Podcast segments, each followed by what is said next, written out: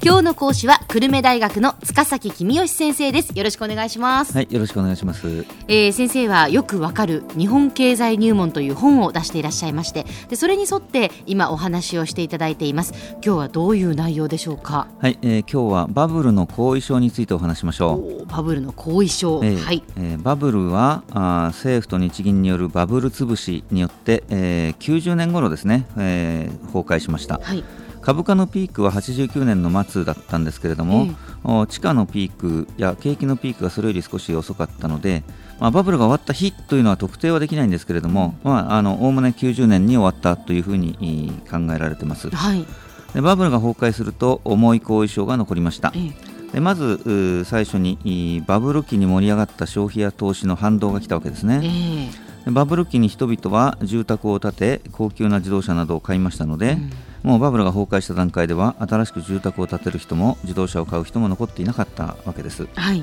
で反対に株を持っていた人々は老後の心配をせずに贅沢をしていたので、えー株価が下がってみると急に老後が心配になって倹約を始めたっていうこともありますね。なるほどなるほど。で市民だけじゃなくてえバブル期には企業もね投資をしていましたからね。そうですね、えー企業はあー、まあ、21世紀は日本の時代だということで、えー借金をして大きな工場を建てて社員を大勢雇ったっていう会社が多かったですね。はいでその後バブルが崩壊してみるともうすでに大きな工場を持っているし売れ行きもそんなに良くないので新しい工場を建てる必要はないよねええ。ということで設備投資は落ち込みました。はい。で一方で多額の借金を抱えているので、えー借金返さなきゃいけないので、えーここれもまた投資ができない理由の一つでしたと。うん。そそれから若手社員が多すぎるもうたくさん採用しちゃいましたので、ええ。えー多すぎるのでバブルが崩壊してからは新卒の採用をうんと手控えたわけですねでそれによって就職氷河期なんていう言葉もありましたよねだからそれまではもうどんどん就職できていたのがもうぱったり就職が厳しくなってしまったっていうことそうですよね。ね。ええ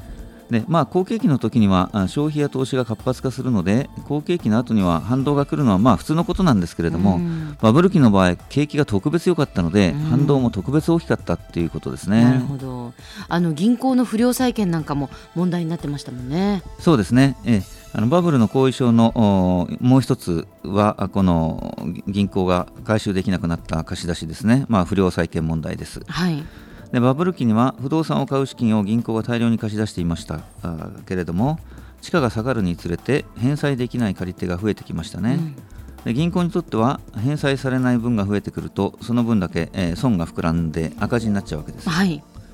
赤字になると銀行の自己資本が減りますええ。で自己資本っていうのは、まあ、株主から集めたお金と過去の利益を積み立ててきた分の合計のことなわけですけれども、はいまあ、これが赤字になると減っちゃうわけですね。で自己資本が減ると何が問題かというと銀行には自己資本比率規制という規制がかかっているわけです。まあ、BIS 規制とか BIS 規制とか呼ばれる場合もありますけれども、えでまあ、実際の規制の内容は大変複雑なんですけれども、まあ、はい簡単に単純化して言えば、え。ええ。銀行は貸出金に対して一定割合の自己資本を持っていなければいけないということです。でこれを言い換えると、まあ、反対から読むとですね銀行は自己資本の何倍までしかあ貸しちゃいけないよということが決まっているということなわけですね。なるほど。はいはい。でまああのー銀行が潰れると一般の会社が潰れた場合と比べて、えー社社会に与える影響が大変深刻ですから、ええ。まあ、銀行が潰れないように銀行を健全な状態にしておこうというのが、まあ、規制の理由なわけですね。ええ。ええ。ええ。でえーまあ、ある程度の自己資本があれば貸出金の一部が不良債権になったとしても銀行が潰れることはないだろうとうんいうのが、まあ、規制の趣旨です。はいで。まあ、規制の趣旨は分かるんですけれども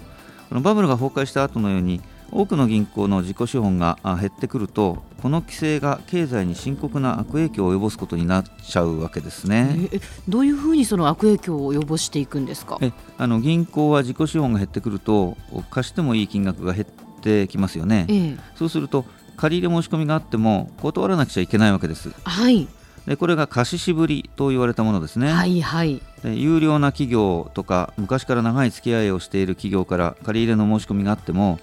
この規制があるから貸せないというわけで銀行として大変辛い思いをしたわけです。なるほど。で、えー、一方で借り手から見ると銀行に意地悪されたように感じますからなんで貸してくれないんだっていうそうですね、えー、銀行はけしからんという世論が高まったわけですねで、えー、こっちも辛い思いをしているのにけしからんと言われて銀行員にとっては辛いことだったですね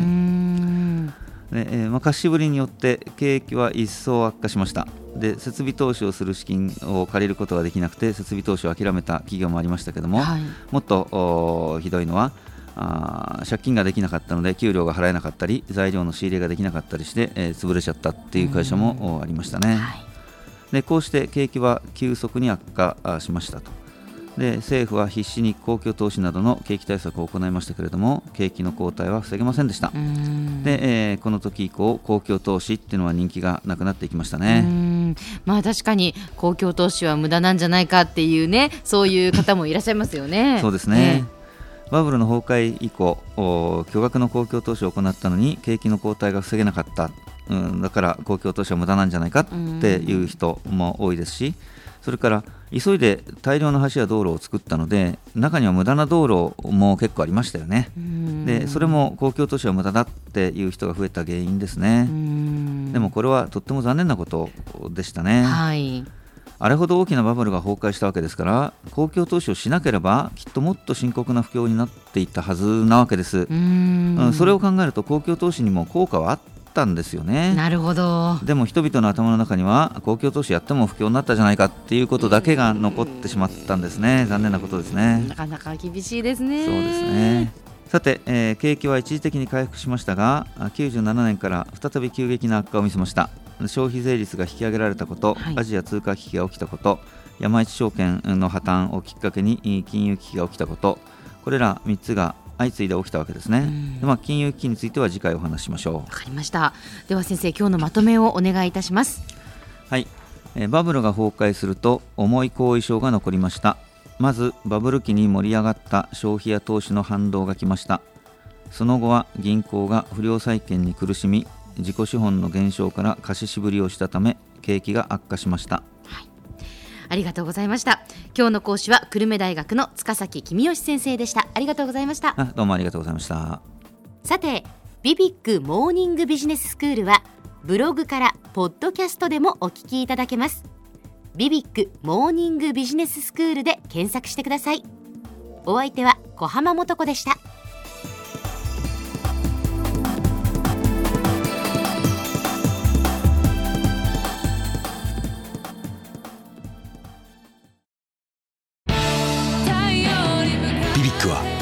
州で生まれ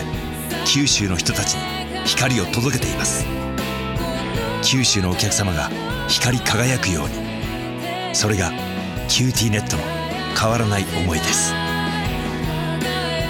キラキラつながるキューティーネット。